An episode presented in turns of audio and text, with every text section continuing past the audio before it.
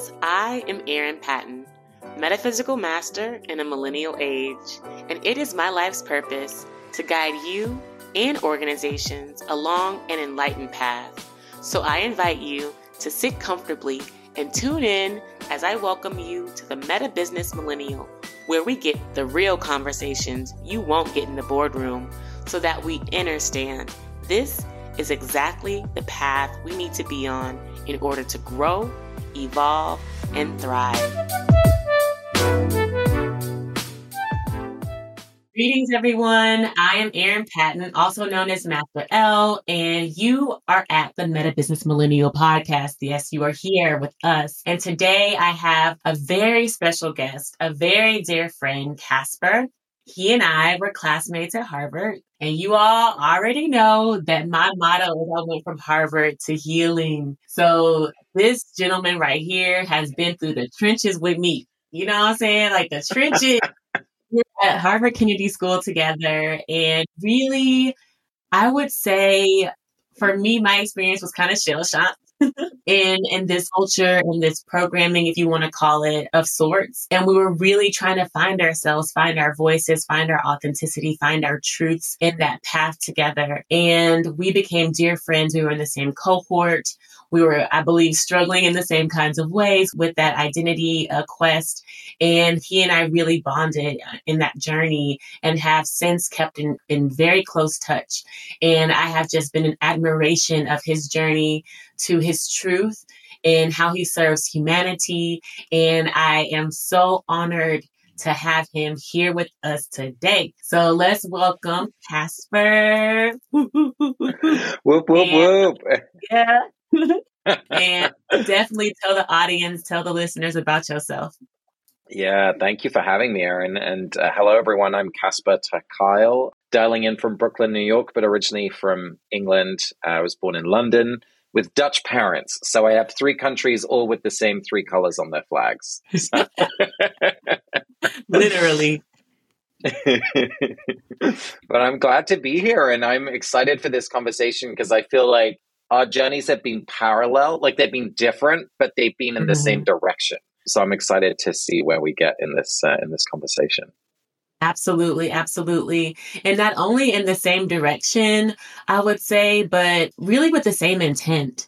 Mm. And I feel like a lot of us that went to Harvard had the intent of like, we want to be world leaders, we want to change the mm. world. Mm. Yet we often came from a place, or at least speaking for myself, of severe insecurity and, and mm. not really understanding what it took or what it takes to stand firm in who we are as we serve and lead others. So, you know, before we get into all that, I would really love for you to just, you know, share a bit more about your background and maybe if you want to share a bit more about your Harvard experience, that may be useful for a lot yeah. of the folks out there who've had the traditional training, upbringing, and then kind of moving more or interested more in this spiritual path. Yeah, absolutely. So, as I said, I was born and raised in England and in many ways had an unusual childhood because I went to a Waldorf school. And I don't know if you're familiar with Waldorf I'm or Steiner mm-hmm. education. It's a really beautiful and complicated way of approaching education for kids because it's really about the holistic development of the child. And that's something that was a real mm. gift for me. So, there was a lot of creativity and art. And I didn't learn French by learning verbs. I learned French by learning poetry. and mm. we played mm. outside a lot. And there's really very little kind of structured learning really until you're six. And I didn't learn how to read and write until I was like, well, certainly writing. I was still learning how to spell when I was 10. So it was much more kind of, I think, a gentle, playful, wonderful, nurturing experience in that sense. And the school had a strong community around it and it was full of ritual. So although it kind of, Rudolf Steiner, who was the founder of this education system way back in the early 20th century, kind of was fusing Christianity and Hinduism in his own mm-hmm. theological approach to education, interesting in its own right. But it meant that there was, you know, we celebrated Christmas and, but all sorts of other rituals and kind of moments in the calendar as well. So we dressed all in white for Whitsun and we made lanterns on Michaelmas and there was jumping over the St. John's fire on Midsummer. And it, so there was kind of like this pagany vibe in there as well. So I say all of that because that was in stark contrast then to the very kind of strict, posh English boarding school that I went to, which I chose to go to. Mm at 10 I left and then ended up in this in this boarding school system. And I've always felt like I've been a little bit of a crosswalker between two worlds and I think you and I have this in common. And yeah. for me it was this like creative, safe, beautiful community, fuzzy, happy place and then this world of like knowledge and influence and power and smarts and those were the two education systems I came from and so when I ended up in college you know, I did two like a, a, dual degree because that's what we bridgewalkers do. So I studied history and sociology, and I know you did that too, which I love. It, you get to bring ideas from one place into another, and the you know that makes you look smart even when you're not because you're bringing something that people just don't know, you know. Right. So I got really, you know, I loved that, but really got involved with was activism, and so I got really involved in mobilizing young people around climate change and especially the yeah. UN negotiations around climate change. And, you know, I, I threw my heart into that. I was all in. Like, I stopped flying, I became vegetarian. Like, there was a lot of personal changes and then also a lot of political awakening for me in that time as a young student. And so when I graduated, I started working in that field of sustainability and still involved in activism, but slowly had that kind of classic activist experience of burning out, where it wasn't that I didn't care about the issue anymore or that the relationships that I had weren't meaningful. But for me, it was really a loss of hope where I didn't think mm. that what I was doing was making an impact. And so yeah. at some point, I just felt completely lost and a little empty. And I had that experience of like, what do you do when you don't know what to do with your life? Go to graduate school. So I ended up at the Kennedy School for exactly the reason that you said, which was like, I've chosen this path of working in the nonprofit sector and like I still have a lot of friends elsewhere, but I think I could use a badge of credibility. I think that would be useful in my career. It's definitely not going to hurt. You know, my parents lived in the United States for some time. Even my grandparents lived in the United States, but my, my oh, wow. grandfather did his PhD in the US and then came back to Europe. So there was also a little bit of like familial like this is what one does like you go to the us for graduate school and then you come back to europe. So that was my plan when i showed up at the kennedy school. I was like oh i'll be here for two years. Like i'll get some cred some status and i'll go back to england into a like more senior management job in the nonprofit sector or something. Well jokes on me because i fell in love. I met my now husband during a J term class, like the three week classes in January. And yeah. I was like, I was taking this arts of communication class that was absolutely shit. It was bad. And so I was like, okay, how do I maximize my time in this January, even though this class is a disappointment? So I was like, okay, I'm going to go on a date with like, I set up nine dates in seven days. I said yes to anyone who asked me. And date number six was my husband. So I was like, okay, wow. great. wow. I didn't know that. But the second thing was that I kept meeting these people from the divinity school across campus. Mm-hmm. And I was clueless. I thought divinity school was just for Catholic priests. Like I really didn't know anything. You know, I'd started a meditation practice very gently with like headspace. Mm-hmm. You know, mm-hmm. I was entry, entry level. Mm-hmm. But I mm-hmm. was so curious about these people. And they asked questions in a way that we didn't in the classroom. Like whenever I explained the difference between a policy school like we did with a divinity school, policy school, you ask, how do you reduce recidivism, right? How do we stop people from going back into the prison system?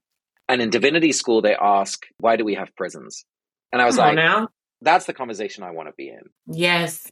And it didn't make sense. It didn't make sense rationally. I was a gay atheist. Like, it didn't make sense to me. It certainly didn't make sense to like my family. Oh, I guess my mom was like, well, you've always been interested in rituals. like there's these photos of me as a little kid, like dressed up all in white with like a flower garland that I've made from the garden, where I'm like laying out tinctures of like water with sugar. And I'm like, I don't know what I was doing, but I was feeling the spirit.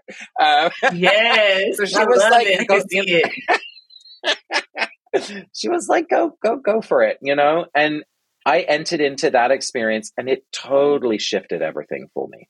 I love it. And what I really want to dig a little bit deeper into is that shift because I feel like our audience members are feeling that shift, are feeling that tug yeah. and pull. And for me specifically, that shift came with a lot of trauma, a lot of tragedy because I universe knew the only way Erin was gonna wake the fuck up is if we shake her and like beat her up. You know what I'm saying? Like yeah. that's the only way she's gonna get up. And I feel like a lot of people are experiencing that, especially post pandemic, especially like this work from home. I mean, you know, we've talked to a lot of our friends, a lot of our peers yeah. who are struggling. Like they want to keep up with the Joneses. They want to keep up the status quo. They don't know any other way. Our programming is so strong around yeah. this very nine to five working life and spirituality seems so far away. So was there a moment, like even like beyond the divinity school, if it wasn't at the divinity school mm. before, mm. that really you were like, I am a spiritual being. Like this is my path. Like what was that moment for you?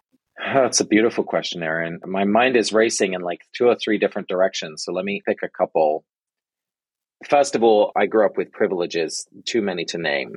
But one of them was that my grandmother would walk around her garden with me and would be like, Can you see the fairies? like, can you notice the gnomes? For her, the world around us was always infused with spirits. And as a child, I knew that they uh, like they weren't there in the way that the like flower was there, but the way she talked about it, it was like, well, there's something real that's beyond what I can see. And like, I can believe it when I'm with her. And so I think in that sense, I was lucky enough to always have a sense of it, but I didn't have language for it. And before I moved to the US for graduate school, just after that, you know, as that, that kind of heartbreak was happening around my activism where I didn't believe in things anymore, what I'd been doing, I had an incredible woman who was really only like nine years older than I was at the time called Charlotte Miller. And she said, Casper, I'm going to coach you because you're never going to ask for help. And I think in that way, we're pretty similar of like, we resisted, right? It didn't make sense. I want to be successful. Like, I'm good at things. Like, I don't want to go crazy and be weird, you know, like, there's enough yeah. going on as it is. And Charlotte just said, What is it that you love about bringing people together?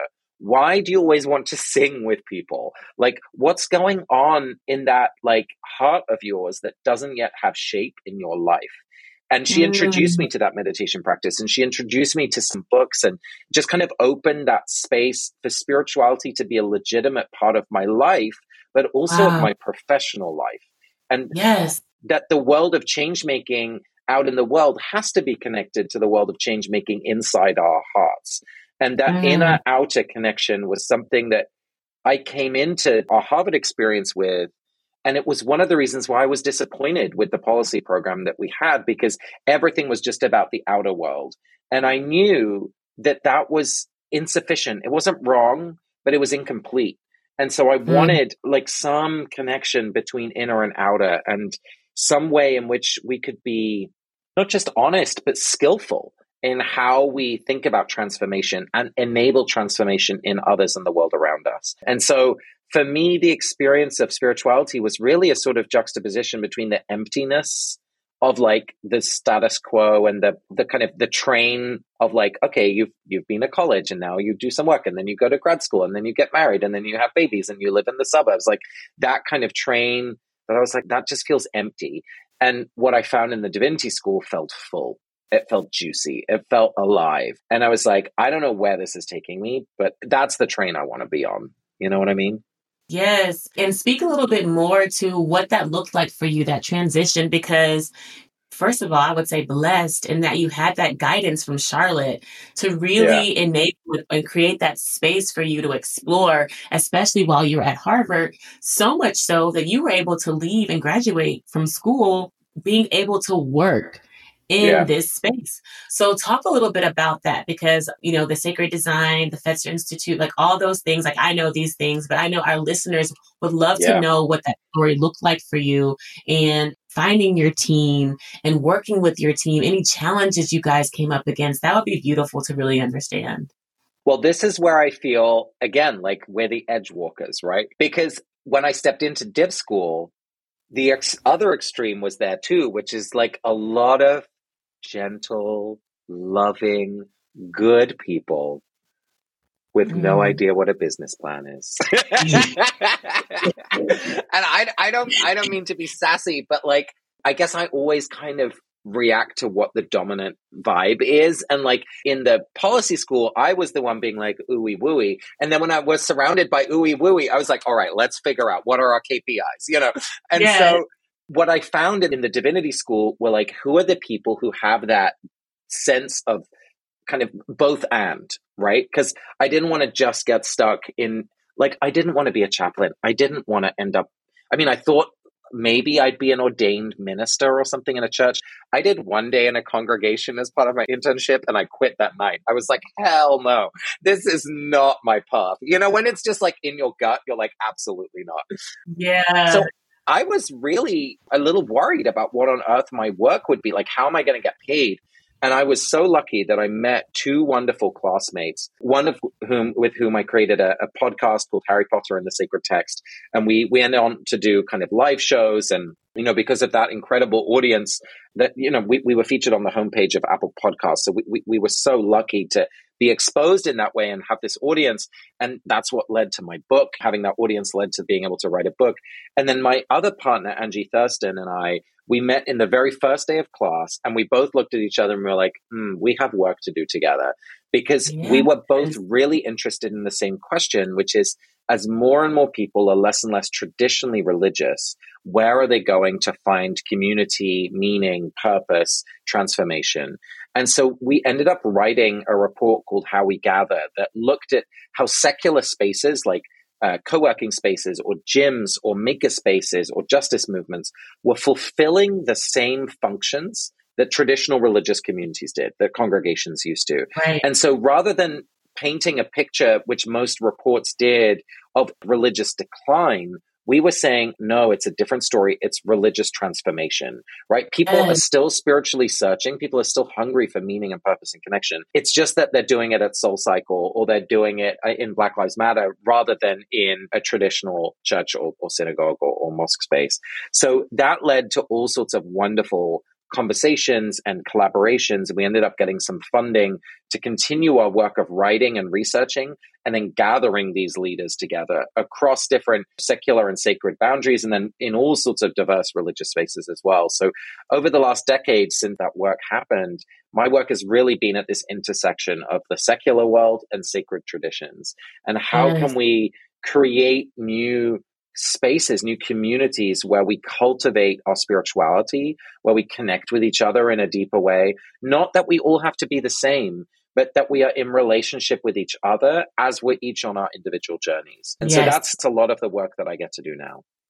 That's beautiful. And because you're speaking from like this is your career, like can you speak a little bit to how you personally have been integrating your spiritual journey with your business because yeah. this is the Meta Business Millennial podcast. So we're talking about metaphysics as it is integrated into business. Yeah. So, what about your business journey over the past 10 years has been unique in the practice of or integration of metaphysics or spirituality? Yeah. Well, I will say firstly that my team Angie, who I just mentioned, we were joined by a third colleague, Sue Phillips, who is an ordained Unitarian Universalist minister, and she actually officiated my wedding. So she's a very, very dear friend and colleague. And Sue, Angie, and I have very different spiritual lineages, practices, sensibilities. I think of myself as a sort of mix of like a third like English pagan forest child, you know, with my little lantern and like making my little rose petal rituals, right? Then there's a third of me that's pretty Anglican, right? So the Church of England with its formal evensong services and like I think royal wedding, right? That's very much my vibe. So that kind yeah. of formal, beautiful, stately vibe, like that's part of me too. And then there's this like I don't have language for it. That there's something about just like an inner knowing or a sense of like a, a, seeking for home and a being at home at the same time that I think also has to do with like growing up with two cultures, two languages, like you know that's that sense of longing and being there at the same time. That's part of my my spirit too, and so that's very different from Angie and Sue. And so between the three of us, as we've run our organization, we figured out like what are the practices what's the language that works for the three of us that holds us in relationship and in mission. And the most important practice i'll tell you erin is the practice of covenant. And mm. for us that's looked like really spending a couple days every year getting together physically ideally and because we work remotely getting together and talking about not only what do we want to do together but how do we want to be together Like, mm. what's the quality of our relationship that we want? What's our experience of the work that we want to have? And then we mm. write that down and we kind of poeticize it. So we, we make it into beautiful language. And then we read that. It's like a one page document. We read it out loud every week at our team meeting. We rotate the reading. And then, you know, so that's kind of like, okay, cool mission, values work that companies will do. But then here's the secret bit because it's a living document after we read it out loud, we ask each other, is there anything that we want to share with one another? What can we celebrate from how we've lived up to our covenant? And then what do we need to pay attention to of where we've fallen short? Yes. And what's so beautiful is that those words kind of become inscribed on each of our hearts. And it Ooh. starts to be this like deep root from which decisions are made that are intuitive, that are like so rooted in values. You don't even need to say to each other why you're choosing something because we know that it's anchored in this way of being. You know what I mean? That yeah. may sound a little abstract, but it's very practical. And we've faced some really difficult challenges. Like we had a partnership with a very prominent and beloved institution that seemed to be like a partnership from heaven. And it turned out to be a, the most difficult experience of my professional life. And at the end of the year of that partnership, we created a ritual together, and Angie really was the author of this ritual, where we sat down together for some time, like half a day. And the first round that we did, we had this loaf of bread where we took pieces of bread off and we put them in, we each had a tote bag next to where we were sitting. And every time we took a piece of bread, we named how we had contributed to the problem where we mm. had participated or contributed to the dynamic that had been so dysfunctional with the partner organization, but also between us, the, between the three okay. of us. And then we went down to the lake and fed that bread to the ducks, right? Like put it out there, send it out into the world. And then we came back and we had these beautiful flowers and we each contributed a flower from our tote bag into the vase in the center and said what are the gifts that we're taking away from this experience? What can we celebrate each other for? What can we what have we learned? What have we taken away from this experience? And so i illustrate yes. all of those things just to say that for me what really anchors the relationship between spirituality and business is like what are the practices of how we are personally relationally in terms of how we partner externally, that's really where it's felt most alive for me. Yes. Literally, as you were telling that story, it gave me goosebumps because this is exactly what it should look like and feel like. And it's not mm. just meditating together or praying together. It doesn't have to be even that prescriptive. It can be something as simple as just sharing how you feel emotionally with each other yeah. in truth authenticity and honesty. And that for me was what pained me the most about my corporate experience and oh, being oh in these very traditional spaces where my emotions were completely invalid. Like they weren't even allowed presence or voice. And for me, that really yeah. looked like like a lot of suppression, a lot of masking, and ultimately my identity was completely lost. And so I feel that this is the path and the experience of so many of our listeners, so many of people who go to college, who get jobs, who have these big That's visions right. and dreams about how they want to change the world, yet their ideas and their truths and who they are is shut down completely. And, and with that said, you know, this has kind of been on my heart to speak to you about. But, you know, you articulated earlier that you're gay, you're open, you're atheist at one point. What role at all does that play for you in spiritual space? Because yeah. I know, let me just speak to you from my own trauma background as it relates to this. So when I was six years old, my sister was murdered. And I mm. think I shared this story like in Marshall Ganz class in Public Pioneer. So you've heard this before, but not yeah. many people know how and why. So my sister was openly gay in the early 90s as a teenager. And mm. so my, my dad, my parents were black conservatives. Like my dad was a huge supporter of George Senior Bush in Texas. Mm-hmm. This is, and they were both doctors. So you can only imagine the kind of household I grew up in. And so for her to be able to be in her fullness of expression, completely shut down, not allowed. Actually, she was yeah. kicked out at a very young age. And so she was living with her girlfriend. And of course, come on now, she's 21 years old after like six years of being open, being abused, probably violently in many kinds of ways emotionally. She had a mm. lot of anger. And so her and her girlfriend got into a fight. And from what I heard, there were like, you know, like they pulled out knives, things like that, and her girlfriend stabbed her. I know for a fact that this woman had no intent of killing my sister, but my sister ended up bleeding to death.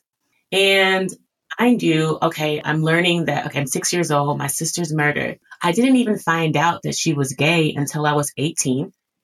Wow. I didn't even find out the intricacies of the woman and the story until three years ago when I happened to meet the girl's best friend Wow.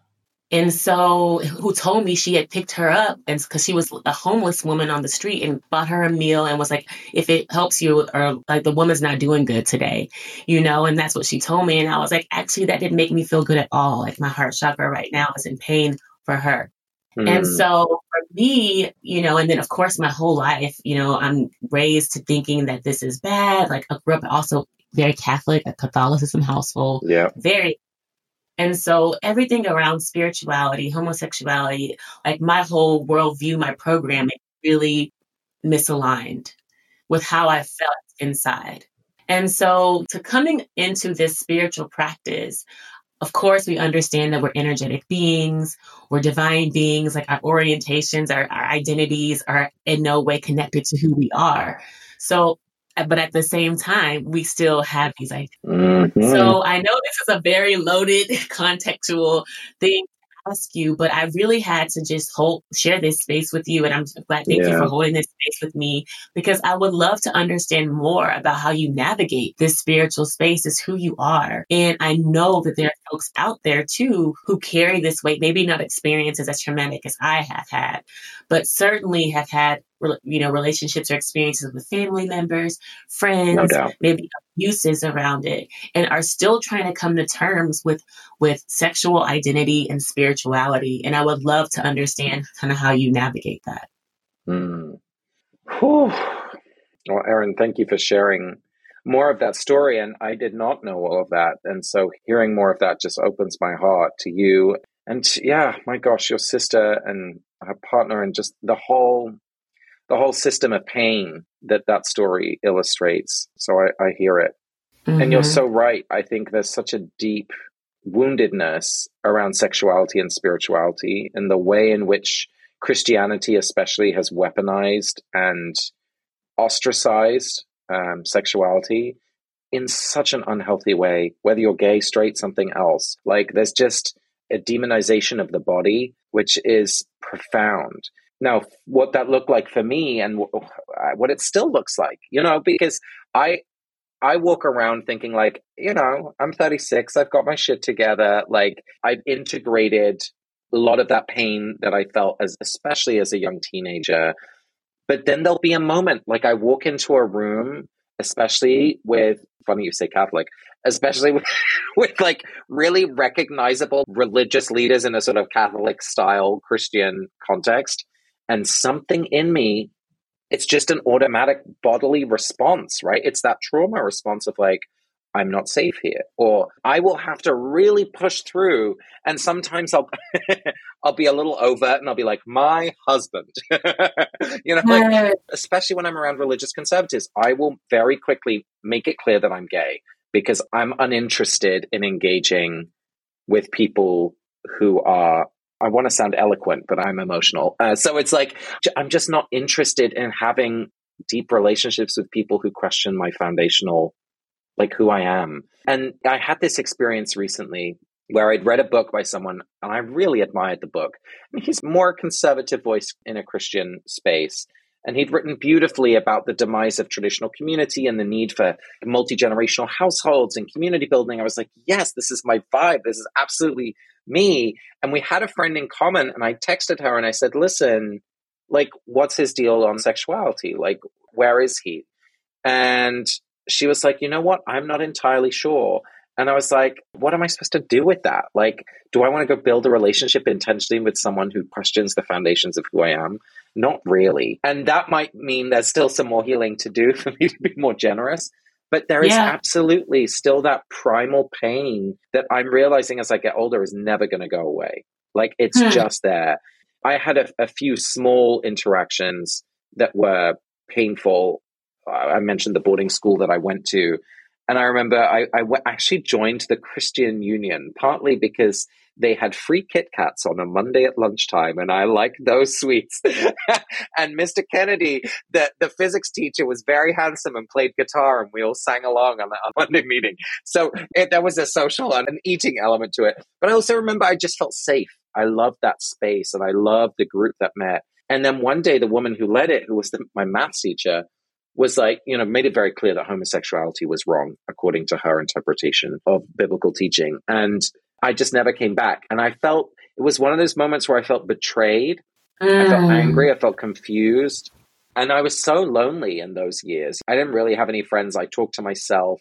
I would go, oh, like go, go, on little walks with myself and pretend I was talking to someone. Um, you know, I lived in a boarding house with 50 boys between ages of 13 and 18. And as like a gay kid, that's not a safe experience, you know? Yeah. And so for me, it's always been this place of like, yeah, where does my spirituality and my sexuality interact? It's very tender. I think that's the word that I have. It's very tender. And when I think about spirituality and religion, I think about it like fire. Like it can be the thing that makes your house a home with a beautiful hearth and candles that are lit. And, you know, like it makes a place feel alive or like a bonfire in the campsite. Like people gather. It's this place where you cook and you, you're together and you talk and tell stories. But it can also burn your house down, right? Like it can Ooh. kill you. Yes. So it's like when that fire is cultivated gently and usefully and lovingly, it's the most beautiful thing. But when it's weaponized, it burns Ah. And so there are so many people who, who have been burned at a very young age. And that stays with you, whatever else comes with it, too, you know? Mm. So I think a lot of people who are queer are turning to places like astrology or turning to places like tarot or yeah or psychedelics or like places that help you into a spiritual life but are not institutionally mediated, right? There's no authority saying, like, you must do this, you must not do that. There's much more freedom and agency. But here's the thing, Erin, as we have more personal agency in our spirituality and we get to choose more, the thing that yeah. we lose is community.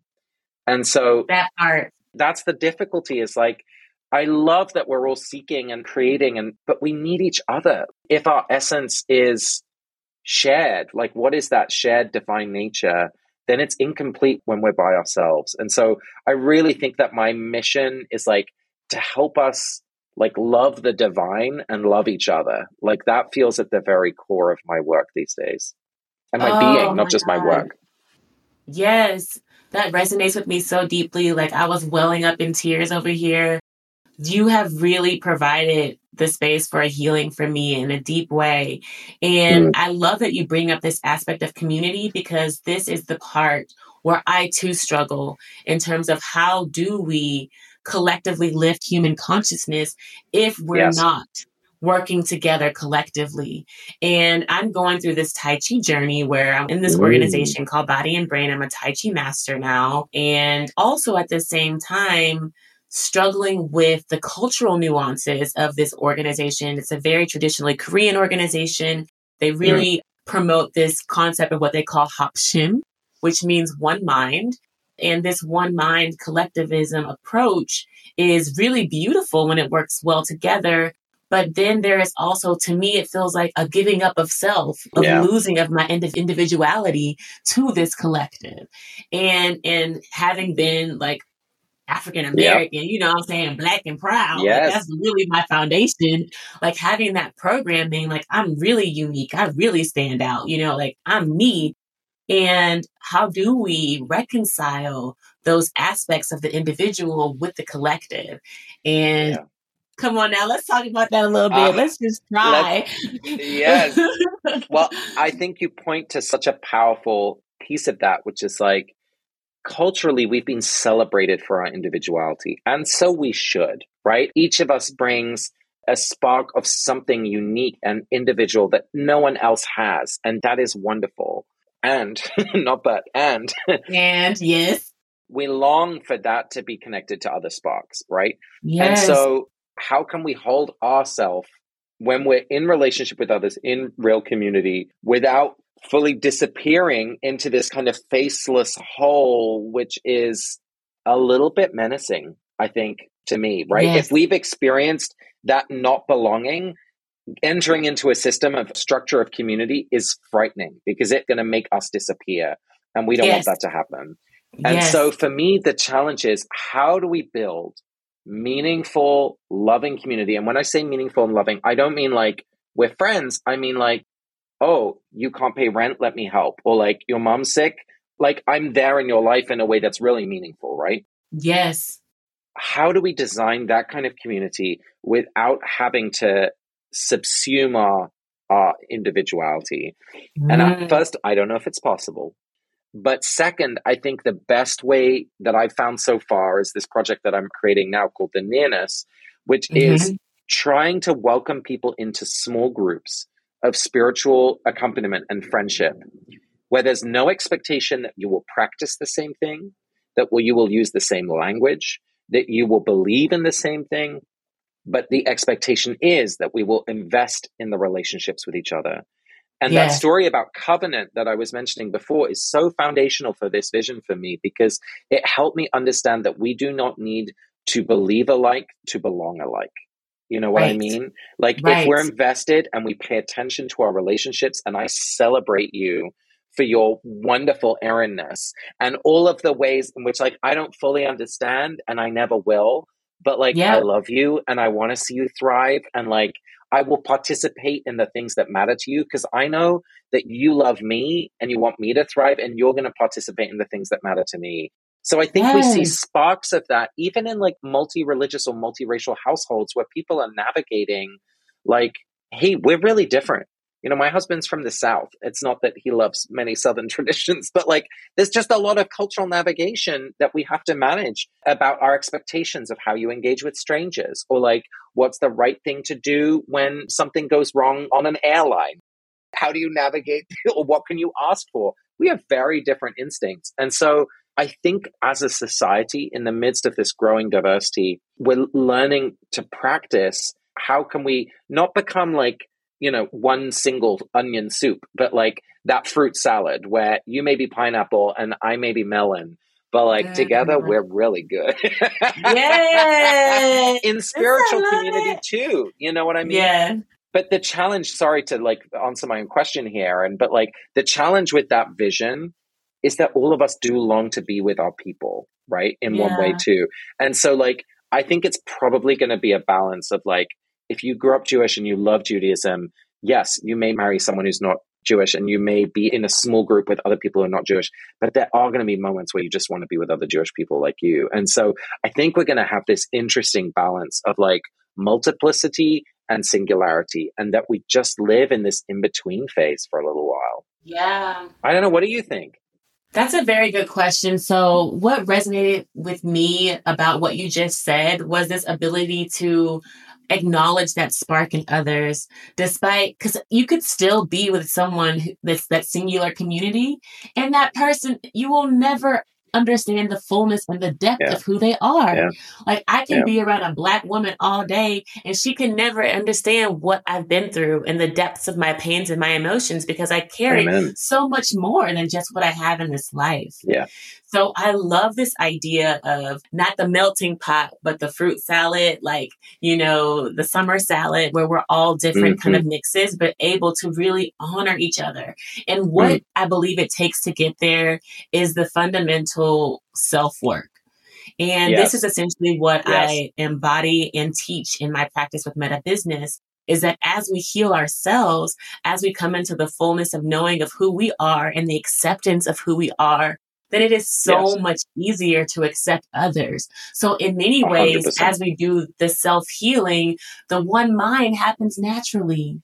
100%. And I think you just pointed to something that's so important, which is the sequencing.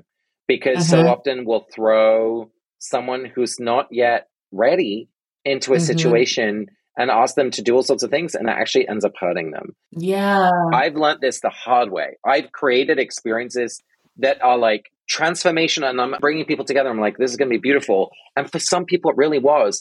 But for some people, it brought up a bunch of shit that they hadn't dealt with yet.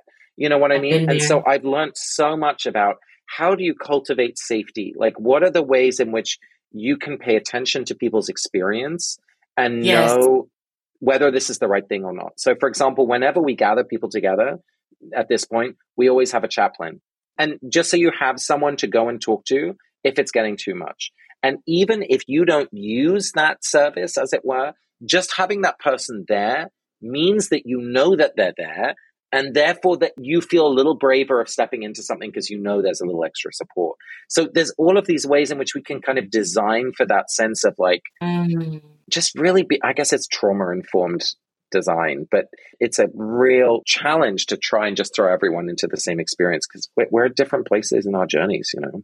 Yes, absolutely. And I see how you call it a trauma response because you have that like protection mechanism is like that security guard Amen. that's there yeah. to like to like catch, you know, catch those who are falling. Yet at the same time, this is part of the work too, you yeah. know, in, in, that we're planting the seed, even if it's in a painful way, for folks to be able to grow, if not in this lifetime, then in the next lifetime.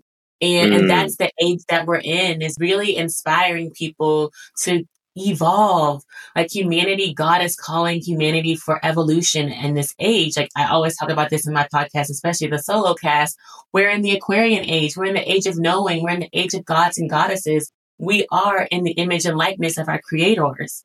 And so we must step into this power and it's going to be painful for a lot of us. And like you said, some of us are ready, some of us are not. Yet we're planting the seeds for that, you know, blooming, that fruition when the time, place, and condition are aligned. Mm. Erin, you're taking me to. Have you ever come across the music of Sweet Honey in the Rock? No, not yet. It's this wonderful group. I think they started in like the 60s, I want to say, is like freedom singers, black women. They always have an interpreter um, who does sign language for their songs. It's like a group of five, seven women or something. Anyway, this one recording where they're singing Wade in the Water, and I think it's Bernice Reagon Johnson, who's one of the founders, is teaching. And she says exactly what you were just saying in slightly different language, but like, were we promising comfort? Were we promising ease? No. No. But there was something in that promise that was worth following. And I think mm-hmm. that for me, that's still a a word that I have to remember because I don't want to sit here and pretend like I've figured it all out by any means at all. There's still so many experiences that I will have and loves and losses and, you know, just relational conflicts. Like there's still so much that's to come, God willing. But I think the thing that feels so different from when we entered Harvard as as students to where we are now is the foundation that we stand on is no longer a desire for like prestige and like yeah. now we use that education and we use that network and we still do so we're not fools but yes at the end of the day i know what my foundation is and yes. it is one that is bigger than me and a mystery and it is so much more beautiful meaningful and loving than any graded paper can ever be. you know Period. I mean? Period. And I hope that this can be a great takeaway for our listeners who have maybe in the past stood on their status, what you talked about. We talked about this earlier. just earlier. like I did. Their pedigree, just like I did. Everything that I did was driven by that because that's what I thought was valuable in this world. Yeah. That's what I was programmed rather to believe was yes. valuable in this world. And now in my reprogramming and my unlearning and relearning, it's understanding and understanding that my value is derived from my connection to myself and to source and to God. And when we stand on that, when we stand on that truth, then we're really able to be grounded. We're really able to plant roots and we're really able to grow and thrive to your point, mm. and build those connections and see people for who they are and not get ticked off when people are maybe not their best selves in the moment. Like we have more patience, we have more compassion, we have more empathy. And that's what I believe the one mind, the collective consciousness is, period. Mm. It's just mm. that. And like you said, that can be anywhere. That can be in the grocery store. That can be in the mm-hmm. yoga studio. That can be in, like I live in this massive apartment building. Like it can be in my building, you know, just in the elevator at the concierge desk. And that's really where we experience that oneness Mm, so true. Yeah. Mm-hmm. I also want to just mention something that you were just pointing to that language of evolution. One of yeah. my favorite theologians that I've read recently is this woman, Ilia Delio, who she, mm-hmm. I think she mm-hmm. was a chemist uh, by training, but then she became a nun. She became a Catholic nun and was like, okay, but this is too much. So she's now created her own like kind of progressive order of nuns. I think there's three of them. But she is a okay. theologian and a scientist. So she has PhDs in theology and in science. And her whole language of God is evolution. And so yes. she is just so captivating in how she describes like just as we're changing god is changing and the way in which the relationship between the natural world and us as part of that created world are in relationship to this god that is changing i just find so exciting as a yeah just as a, as a way of you know because so much so many of us especially those of us with a christian like back, cultural and religious background it's so hard to get away from the man in the sky who sends thunderbolts yeah. to people. You know, like it's yeah. just so dominant really in all of the artistic representations. And so to think of God as like change, of God as alive, um, which of course is very Octavia Butler too. Yeah. I find that such a rich and imaginative image. And I think we need better spiritual imagination. We need people to give, like you're doing, right? Give voice and image and practice and attention to what the divine is so that we so that we can pay better attention to it because we have a better imagination of what it might be. Yes, I love that. At having more imagination around divine energy and around our own energies is what actually we've been robbed of. And that's why I'm so, so grateful you opened up with your educational history mm. and how the first 10 years of your life was about cultivating that imagination and that creativity. Yeah. And, you know, one thing that we all know, I don't know if Jesus said it, but we know it's in the Bible to be like a child, to remain like a yes. child. And that always kind of has resonated with me that curiosity of children. Now that I'm a mother, I have a three year old. He's yeah. so open, he's so expressive, he's so fullness in his childlikeness yeah. that it inspires me to be more expressive in my emotion, mm. to be more in my present feelings, to honor that. And so in that evolution into adulthood and in our training yeah. and our programming, we lose a lot of that imaginativism into what I kind of deem like a seriousness. Even in spirituality, this is my challenge and what my challenge has been to date is how how motherfucking serious I am. I gotta go ahead and speak my language. I get so serious. Like, yeah. My Harvard education, my corporate education. Now I gotta wake up. I have to do my sun salutation. I have to do 103 yep. sun salutation. I have to do my prayers. I have to do my meditation. Like I'm so disciplined to a fault, like to a point where I'm punishing myself even in my spiritual practice. And so this has just been something that has come into my consciousness of recent that mm. I need to invite more playfulness, more fun, and more love into my journey, into my being. Erin, you've just unlocked something for me because I use this word tenderness to describe the relationship between my sexuality and spirituality. And it's making me realize that exactly in opposition to that kind of taskmaster spirituality vibe that I think we're all so prone to. The opposite to that is tenderness. And so mm. I'm thinking about how, like, so many of the wisest, especially older people that I know, the gentleness is one of the things that strikes me. You know, the people yes. who are really spiritually alive, even if physically they're coming more frail, there's this gentleness to them. And so I'm thinking about tender and gentle and just the way in which there's maybe despite all the pain, one of the gifts of that experience of conflict, right, between sexuality and spirituality is like if I can stay in that tenderness long enough not to run away from it. And because that's the fountain of how I want to be in the world, right? More compassionate, more gentle, more loving, more forgiving. Yes. So I really appreciate what you just shared. That's really beautiful. Yeah. And you know, as you say that, what also is coming up for me is that embodiment of the feminine energy. So what we have been Oh lacking, yes, we need that goddess energy like yes. yesterday. yeah, like yesterday. like yesterday. So and I always tell my mentor, I have been a very good man. I've been a very good man my whole Ooh. life like very good. And now it's time for me to really start to embody and integrate more of that nurturing, feminine, receiving energy. And that I believe is also going to help with that connectivity because we all know that the masculine energy is that of war, of action, yes. of getting things done. And it's the feminine energy that brings that groundedness, that connectivity, that nurturing. So I really feel like we just answered our question right now. okay, final thing I will say, and this is so funny that we're landing here. Yeah. You know, at least for me, when I have a reaction of being like, ooh, ooh, ooh it usually means like there's something there to be working with.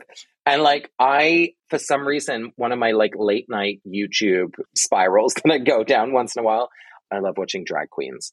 And so I think there's something in my sexuality, spirituality journey in the next decade, which is like finding my inner drag queen. And like, I think she's going to be some sort of priestess figure. I don't know yet. But anyway, your invitation for the feminine energy, I feel like she's there waiting to emerge. So let that be an invitation. yes. Come on, Queen. Come on, Queen. I can't wait to see that. And yes, we're we're gonna leave it right at that. Come on, we're gonna embody more of that goddess energy. We're gonna bring more of that queen magic into this space. And I would love for you to share with listeners. You talked about your book. You talked about nearness very briefly. Can you share a little bit more about those ventures that you have and how they can engage with them? Yeah, absolutely. So the nearness is a six week journey to nurture your spiritual life in a small group with other people. So it's a great way if you've been, you know, journaling or practicing by yourself, but you don't really have people in your life with whom you can share that with the nearness is a great opportunity to kind of find other people on the journey. And just like I said, they won't believe, you know, use the same language, have the same practices as you, but we've designed for that diversity. And so you'll end up feeling more connected with yourself, with the world around you, and the people you love. So head on over to the nearness.coop and you'll find all the details there. And the book is called The Power of Ritual. Hopefully, you can still find it at any good bookstores. And yeah, if you want to check out more podcasts that I've been involved with, check out The Real Question or Harry Potter and the Sacred Text if you uh, if you like thinking about fiction and meaning making. So I'm really grateful, Erin, for having me on the show, but more just for like seeing you. Just gosh, I don't even want to say like chrysalis butterfly. Like I don't know what kind of more beautiful like bird there is that, that has emerged from who you were. Because like you were always someone who I like just gravitated toward naturally. Your energy has always been hopeful and just fun. But I feel like what has come in this last decade is this like wisdom and courage that I admire and respect so, so deeply. So thank you for leading us and just living the life that you're living and, and letting us get a glimpse of it. We're so grateful. Thank you so much. you guys, these are real emotions right here. Y'all are seeing. Man, I love Casper. I love this conversation. This was so healing. This was so necessary. And I pray and I hope and I encourage mm. you that are listening to take all of these nuggets of wisdom with you, these teachings, these feelings, because this is what's going to cultivate that which we are dreaming about now. Mm. That lifting of consciousness, that raising of vibrations, that collectivity as one, because the wars are useless. The violence is useless. What we've known up to date, it don't work. But this right here, this is what works. Conversations, honesty, vulnerability, and just putting it all out there to just be heard. Like, this is what works. So, if you want more of this, definitely continue to follow us at the Meta Business Millennial Podcast. You can also check out more resources at the metabusiness.world. And I just have to say, I love you all so much. Peace. Did you really love this episode of the Meta Business Millennial Podcast?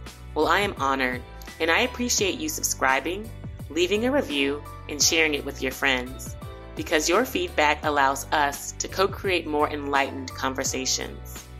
And if you're interested in growing your soul now, head over to my website, erinpatton.com to find all the show notes, links, and free resources to get your energy activated today. In the meantime, stay bright, my friends. Much love and light. Peace.